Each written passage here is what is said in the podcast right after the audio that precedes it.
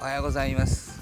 万世の精神科医リブラでございます、えー、朝、えー、スタイフを聞いていてもう面白くなっちゃってちょっとねちょっと録音してみようと思って。えっとあの放送の都合であのなんていうかな登録の都合でえっと僕は自分の自分のじゃないな。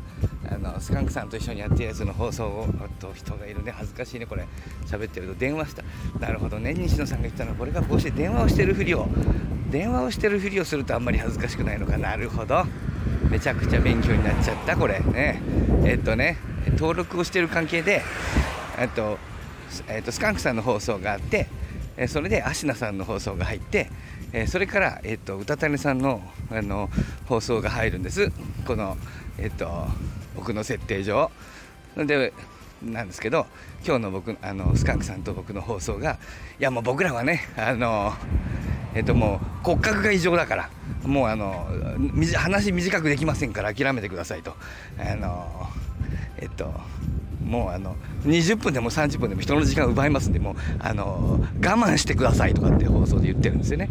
えー、でその でそれで放送が終わったら今度芦名さんの放送が始まって、えー、タイトルが確かなんだかな。人の時間時間を奪わない人は信用できるっていう タイトルでもういきなりいきなりオチみたいになってるっていう、まあ、別にあの芦名さん全然落とそうと思ってないと思うんですけど勝手に僕の放送上もうね時間はねあの我々奪っちゃうからね我慢してくださいって言った直後に時間を奪わない人は信用される。時間を奪ってはダメですっていう放送が入って入るんです。でその後うたたねさんの放送が始まるんです。今日はどうもうたたねさんの放送に芦名さんが提供したようで、えー、うたたねさんがね感謝を述べる、えー、ね、芦名さんとてもあのあのありがとうございますと、えー、あの芦田さんのあの放送もとても面白いですと、えー、ツイッターもめちゃくちゃあの面白いんで読んでますと。もうめちゃくちゃ面白いんでもうめちゃくちゃ芦田さんのあのあのツイッターいや違う X を読んでいるとめちゃくちゃ時間が奪われますっておっしゃるのね歌種さんが。